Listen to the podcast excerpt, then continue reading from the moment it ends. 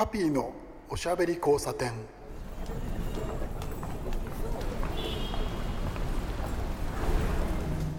こんばんは。ハッピーこと飯塚敦です。今晩も聞いてくださってありがとうございます。えー、行楽の秋、えー、秋というよりも冬ですよね札幌はね。えーと、12月もね半ば、えー、回りそうな勢いですけど皆さんバタバタとお忙しくしてらっしゃるんじゃないでしょうか、えー、そんな中ですねちょっと僕はその、えー、お仕事の絡みもあって、え、あれはね白樺湖関東ですね。関東甲信越なんですけれど、えまあ、長野の方に、先々週かな、えー、この放送から行くと。先々週？2週前、えー、3週前かな、えー、出かけてきまして。でですねそこでですねあの皆さん見ましたか？あの、えー、皆既月食に近いと言われていた月食があったじゃないですか。あれね旅行中たまたまあのー、一応ニュースは耳に入ってたんですけど忘れてまして車運転してたらですねまあ月が綺麗だったんですけれど昨日の晩月綺麗だったよな。今日なんで欠けてるの？って言って気がついてあいけねって思って車止めたんですよ。それが山,、えー、山の中、えー、長野の、えーとですねまあ、山の中ってほどじゃないですけど、えー山里の辺りでですね、え車を止めてまあすごかったし綺麗だしあとはその下に、えー、南アルプスが見えてですね月の下にちょっと震えが走るような光景で一生懸命写真撮りました。まあただですね僕の腕と機材の限界がありまして大した写真撮れなかったんですよ。結構がっかりしました、えー、とはいえですね久しぶりにその、えー、自然の光景ものすごいその何て言うんでしょうねあの圧倒的なものを感じてシャッターを押さずにいられなかったというねあの体験をしました。すごく楽しかったです、えー、実は今日お呼びしたゲストはですね写真家さんなんですよ。えー、この後すぐに来ていただきます。皆さんちょっとこのまま待っていてくださいね。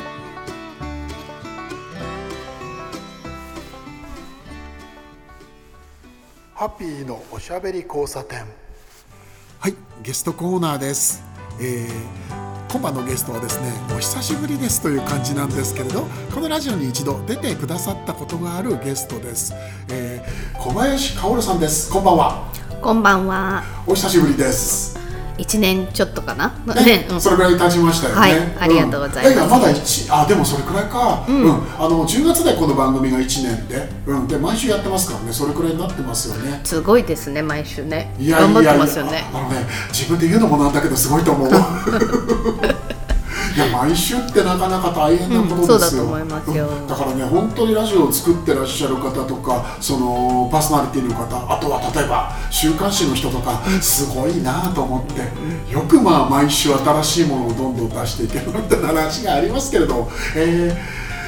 えっとですね、前の時に聞いてらっしゃらない方もいると思うので自己紹介を簡単にお願いします。はい、えー、写真家クリエイターと、ね、名乗っておりますけれども小林薫と申します。はい、はい。えー、普段は写真を、まあ、撮ることもそうなんですけれども教えることを基本的にメインに置きましてあとあの写真に関することで写真展とかまあ、そういった面のお手伝いをする、まあ、プロデュース業的なものをしてますね。はい、うん。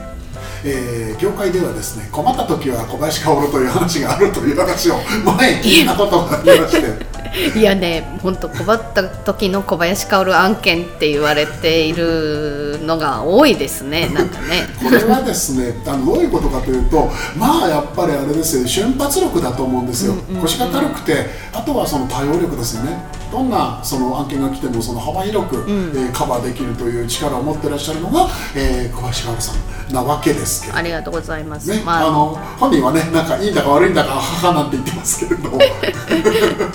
もう何でもやって言われてますよ。でもねそれこそがですね、うん、えー、各業界別に写真業界だけじゃないですけど、うん、生き残る力だと僕は思いますね。はいの僕なんかもそんな風にやりたいと思ってるわけなんですけれど、えー、小林先生とはですね僕は、えー、前の時にも、えー、おしゃべりしましたけどそんなことをあの、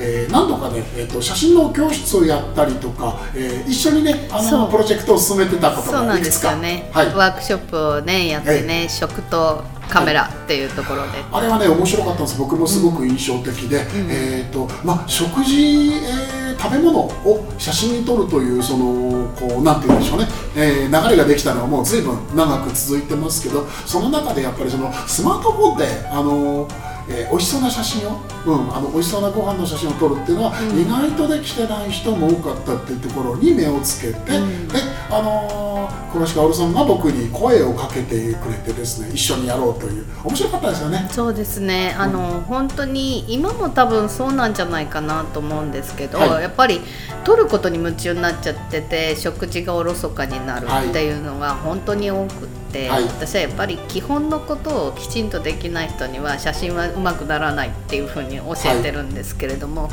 まああの生活の中できちんとね、習わしとか、まあ、習慣っていうのは大切にしていかなきゃいけないなと思っています、はい。うん、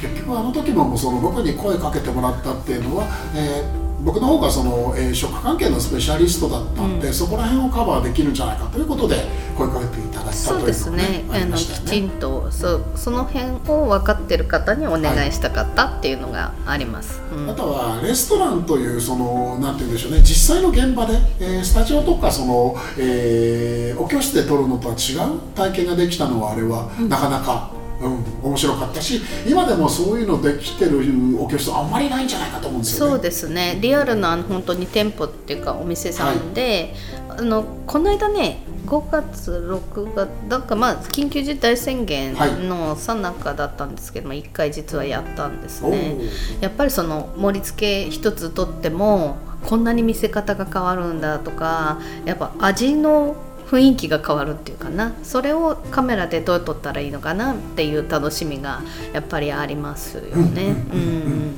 やっぱりですねあの食あのというその割とだからその皆さんが当たり前にやっているというか当たり前に日々こう行為として続けているものは、うん、えーとですね、一歩下がってその視野を広く見るとですね意外と大変だったり難しかったり、えー、考えるべきところがあるんじゃないかって僕は思ってまして、うん、そういうところその写真にもつながりますよね。そうですね、うん、割とあのスマートフォンの時代になって漫然と写真を撮る人が増えちゃいましたけど、うん、ちょっと違うかなという感じは僕はしています。そうなんです。あとあのインスタグラムのおかげというか誠意というかやっぱりその形作ることが全てっていうふうに捉えられても私はちょっと食事に対してはちょっと失礼かなっていうのはすごく思っているんですね。だから見せることじゃない。うん、食べて楽しいことの方が伝わらないと意味がないねって話はしてます。うん、ここら辺がねあのなんて言うんでしょう意外とそのおろそかになってることはあるなっていうのがあって僕もちょっと危機感を感じてるんですけれどそうそんな感じでですねちょっとあの今から思ってもちょっと価値のある、えー、お教室だったななんてことを、えー、思ってます、うん、これからもやりましょうよ、いややりたいですね。本当にやりたいです、もうぜひぜひっていうことで。で、えー、っと皆さんも聞いてる皆さんもあのもうご存知だと思いますけど今収録をしている、えー、これ秋葉原にあるんですけどね、うん、えー、秋葉原、えー、神田岩本町にあるですねデジタルキッチンここはあのキッチンスタジオなんで、うん、まさにそういうことがぴったりな場所なんで、はい。うん、楽しみにしてる。ね、うん、なんかちょっと考えましょう、うん、考えましょう。でですね今日、えー、ゲストに来ていただいたというのはですねちょっと、えー、少し前にですね何日か前ですね、えー、プレスリリースが出てるのを見まして、えー、ルーティーというブランドを立ち上げたという、えー、お話を聞いて、はい、その、えー、話をですね伺えればと思いました。はいこれ何ですか？はい。えー、っとですね。えー、ルーピーと言いますけど、はい、あの英語で LOOPIE、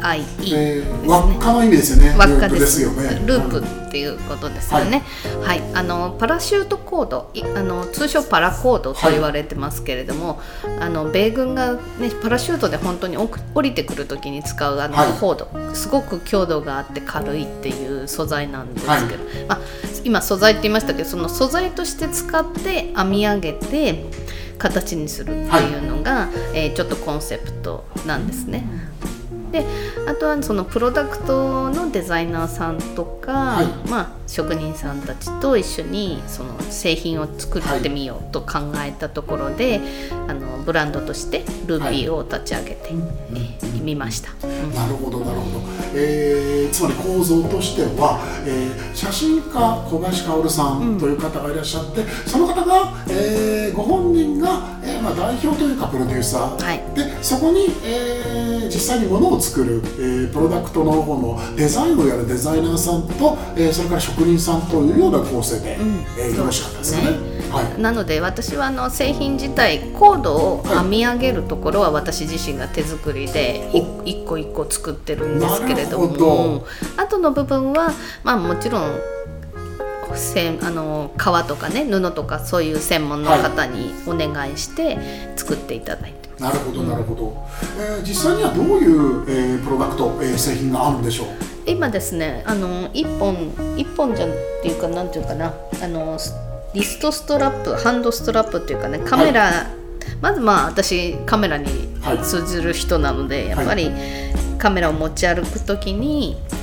きちんとこう使えるというか、今軽軽くて使いやすいものが欲しいなと。収録ブースの中でですね、えー、とその製品を見せてもらってるんですけど、これがなかなか面白くてですね、はい。そう。あの今あのもう本当にあのさっき説明いただいた通り編み上げてあるんですね。そうなんですストラッねプを、。うんえこれ調節ができるという、はい、長さの調節も可能なのと、手首にあのストラップを通した時に、はい。まあ、カメラってスポンって割と重重心が下にかかるので、はい。あの落ちやすいんですけれども手首の方へフィットさせるアジャスター的なものもつけたりしてあのしっかり持って歩けるようにしてあります、まあ、だからスマートフォンでもいいですし、はい。あと双眼鏡とかあそうですね。そうなんですよ。なんかブラブラと持ってるものに使ってもらいたいなそうですね。あの手でホールドするガジェットなんていうのをですすねあのキープするために使うのにとても便利な、あの最近は皆さんですねあの携帯電話ばっかりでですねカメラ使わない人もいっちゃいましたけど あのコンパクトデジタルカメラなんてあのあとはあれですねあのミラーレスなんかも軽いものはそうですけれど、えー、と首から下げるストラップじゃなくて手首に巻くストラップをつけて使ってる人見たことあると思うんですけれど、えーそれで、えーその、えーあれですねあの形になってるわけですよね。うん、そうですね、リストストラップはそのようなリ形ストストと、ラップ。それからあと他あにはとはですねあのサコッシュ、まあ今流行りでサコッシュって皆さん言ってますけど、まあ、牛革素材を使った、い。あの女性がね特にポケットがなくて困るあ。ことが多くあので斜め掛けのポーチとかサコッシュ使う人多いですよね女の人。あのお洋服にポケットがないってはい。結構あるんですよ、女性の場合、まあ、それも困るなと思ったのとやっぱりあのとりあえず携帯だけで持って外行くかみたいなこととか。まあ、それこそねコンパクトカメラ1台入れて散歩に行くかみたいなそういうなんか気軽さっていうところがすごく大事だなと思って作ったあの牛革の柔らかいあのポシェットが一つあります。とはいえですねそういう説明があったんですけれど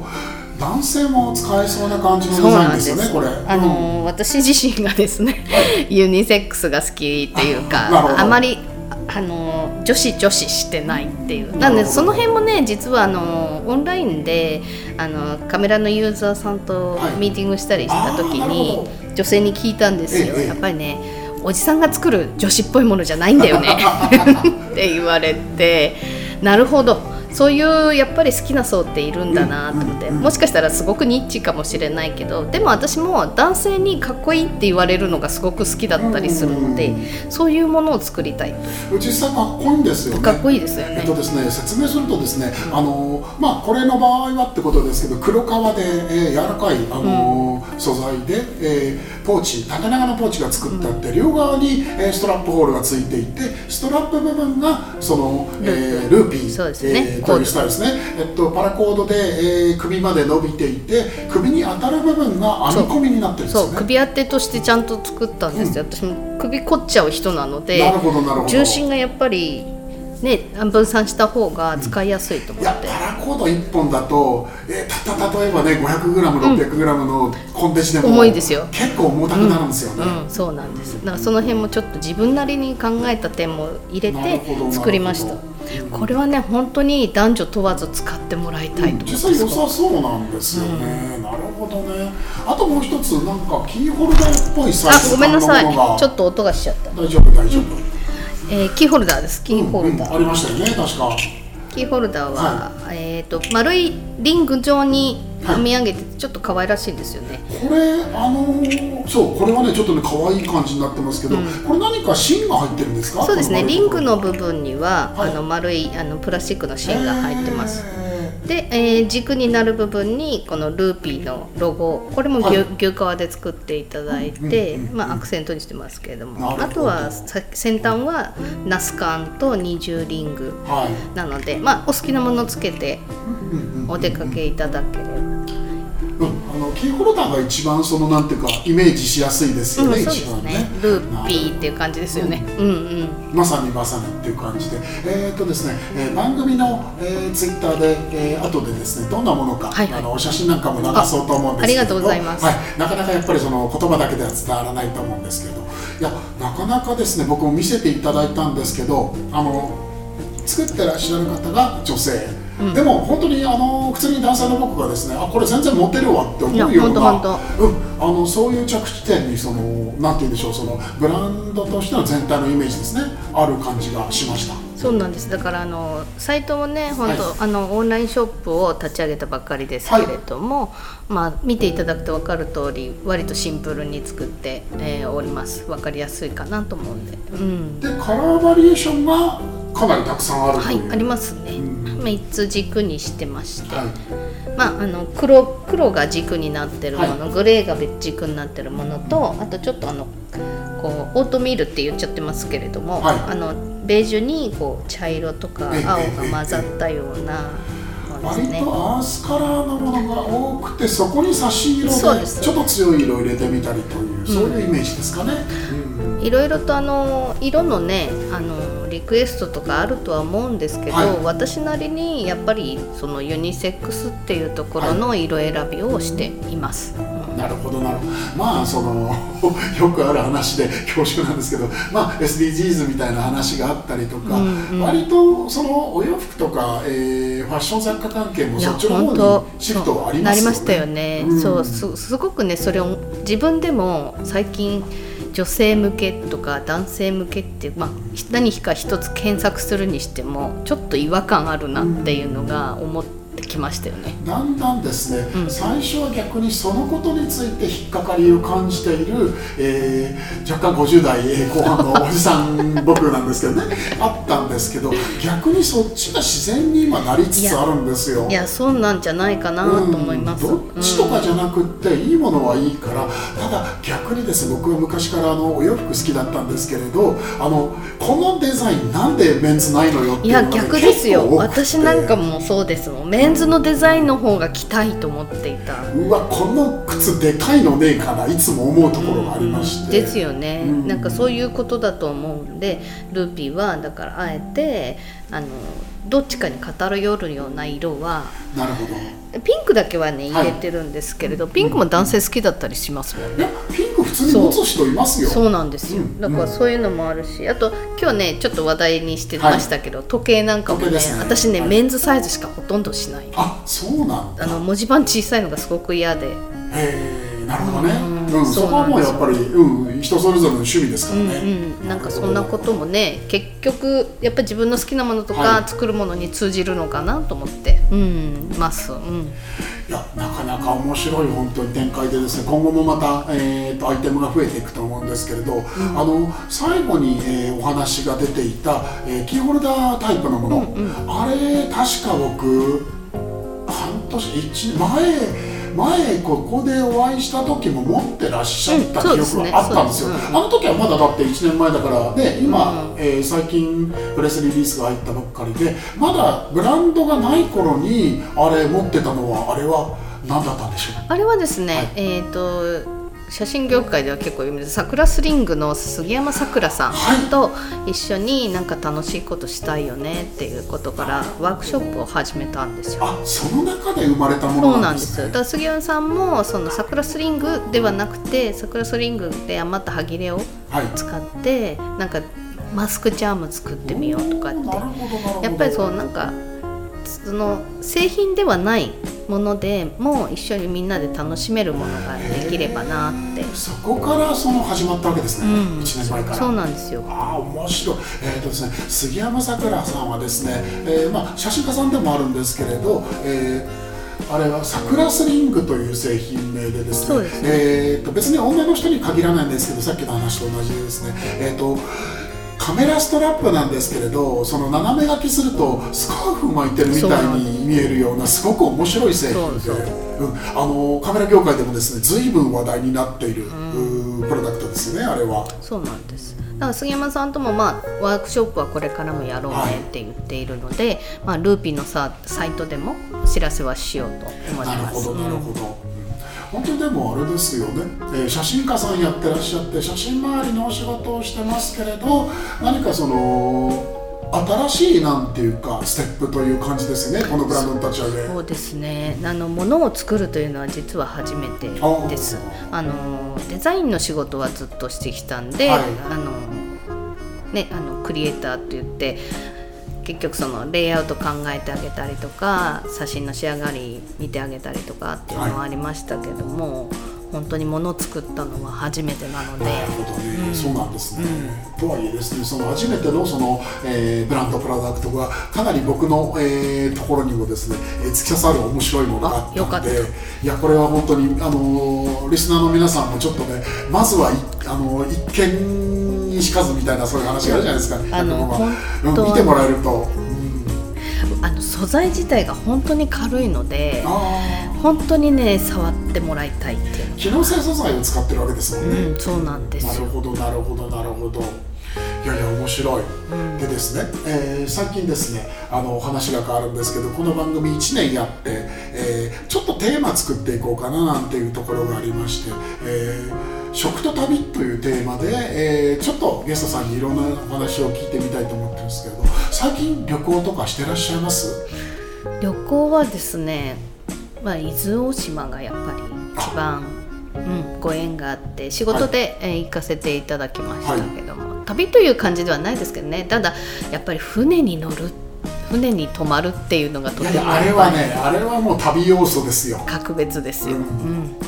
かなかです。意外とその日常日々やってて船に乗るということ自体が少ないじゃですよねないですかないですよね、うん。うん。そう新幹線や飛行機はあると思うんですけど船はなかなかですよね。うん、ないと思うんでうん。僕はあの好きなのは東京湾フェリーなんです。け どあの金谷とあのあれですね、えっと金谷川が千葉ですよね。でえっと横須賀うんとあの三浦半島側にその渡れるフェリーありますね、あれなんかも乗ると、たった30分なんですけどすっごいそのなんて言うんでしょう。旅の感覚が残るという。すごいですよね。あの船の旅情感っていうか、うん。うん、ましてやそれがねその、えー東京湾出て、うん、太平洋上の島に行くと、まあ、東京都なわけですけれども。そう東京都最高ですよあそこ。もう何何度行ってるかわかんない。もうね私結構数えるとかもったいなくてしないんですけど。どど。年に一度は必ず行きますね。うん。あれはどんな公園でスタートしたんですか、うんご縁ですか？はい。えー、とまずまず本当に観光で初めて行ったのは20代の頃だったんですけれども、あのー何度も通うようになったのが多分この67年で、は以前あのみあ今もあ今休み休業やになっちゃってますけど、はい。椿祭り、はい。毎年行ってる椿祭りで、はいえーミス椿の女王を決めるんですけれどもその後にですね実は撮影会があったんです。でその時に撮影指導で行くように行くようになってから。うんそうなんですよ。そしたらあの島の人たちとどんどん行くたんびに仲良くなって帰ってくる初めは観光関係のお仕事だったんですね。そうですね。観光と写真そうですね。うん。なるほどなるほどなるほど。そうか。椿ですよ。椿オイル。名産ですもんね。う。んあの世界一ですよ。言っときますけど。あそうなんだ。そう。ええそうなんだ、うん世界一の椿の島と言われてるんで。そうなんですね、これ本当に知られてないんですよね。そうですね初めて聞きました、うん。でまあ何しろですね。それでまあそのあれです。あのこう日本から日本からという言い方をするのも変ですけれど、まあ、本州からすぐまあすぐと言っても、それでも8時間ぐらいかかるんだっけな。あそんなにかからない、えーあでもあの船によるんですよね、うんそうなんです、うん。6時間かな。停泊入れて6時間。あとはそれが、えー、と東京湾、えー日の出ふ頭から出る船で。あとは、えー確か熱海から高速船が出てあありますあります。あ竹芝竹芝からもねあ竹芝もそう出てるんでしたっけ？高速も出てます。あれかなり早いです。ね2時間ぐらいでしたっけ？1時間45分。早い、うんあのあれですね、えっと、ジェットボイルというタイトルの船で、うん。あの船の飛行機って。いうでもねでもゆっくり行く方がね気分出ますよね。本当に。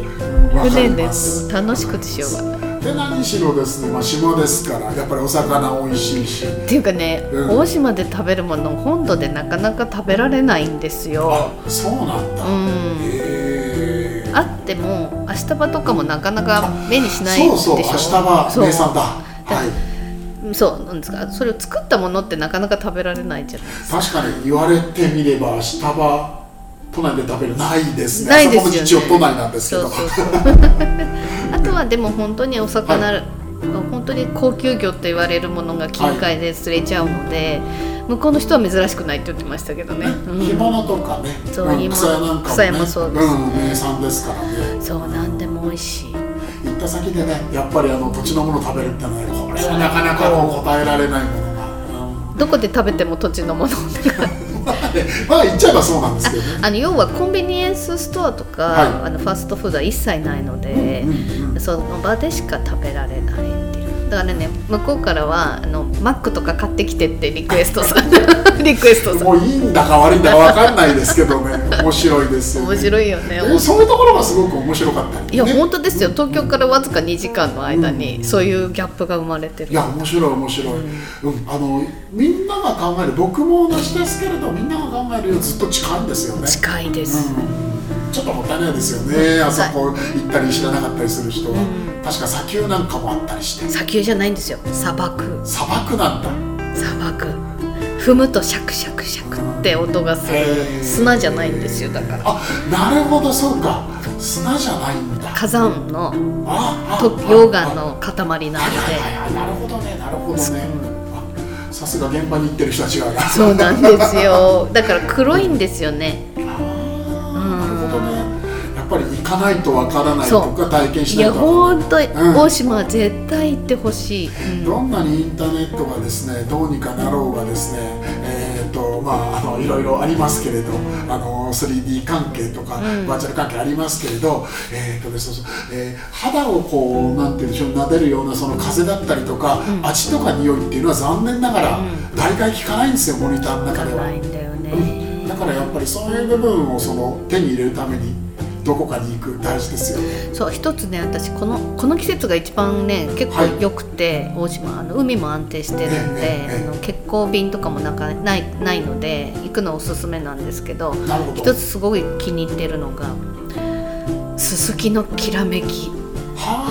最高ですよ写真家さんっぽいなそこらへん。ということでですね、たちまち30分経ちました。告知がですね、まだなんですよ。告知聞きたいので、えーちょっとですね、えーエンディングまで今日も、えーゲストさんには残ってもらおうと思います。えー皆さんこのまま待ってください。えーすぐに戻ってきますので。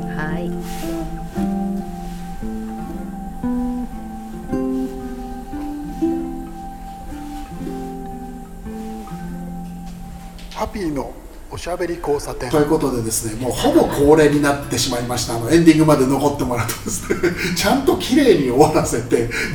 あのエンディング一人で喋ってていつも頑張ってるんですけど無理です。ということでですね、えー、小林さんにはちょっと残ってもらいまして最近ちょっとあの告知なんてのがありますでしょうか？まずは皆さんにルーピーを知ってもらいたいっていうのもありますけどそれ以外で何か？はい、えー、とちょっと来週打ち合わせをしますけれども、もう年明け早々にもしかしたら個展が決まりそうなので、はい。えーちょっと駆け足ではありますけれども年内にお知らせができるんではないかなとはい。思っています、はい。そしてもう一つはあの私の写真塾、はい。ファットプラス写真塾って言ってますけれども、そこの生徒さんたちがいよいよもって自分でテーマを考えて自分で学装も考えてちょっとパワーアップした写真展グループ展をやりますので、はいぜひご覧いただきたいです。はい、ここら辺はですね、えー、と小林薫さんの、えー SNS とかで、えー分かるようになってますし、はい番組の方でも告知しようと思いまありがす。とうございます。えーこんばんは、長々付き合ってもらっちゃってまだ。喋りたいね。とはいえ時間ですね、はいどうもありがとうごありがとうざいました。ございました。楽しかったです。さてと、ギリギリまで喋りましたよ、こんばんも。えーそろそろ皆さんとはお別れの時間になります。えーお相手はハッピーこと飯塚敦でした。おやすみなさい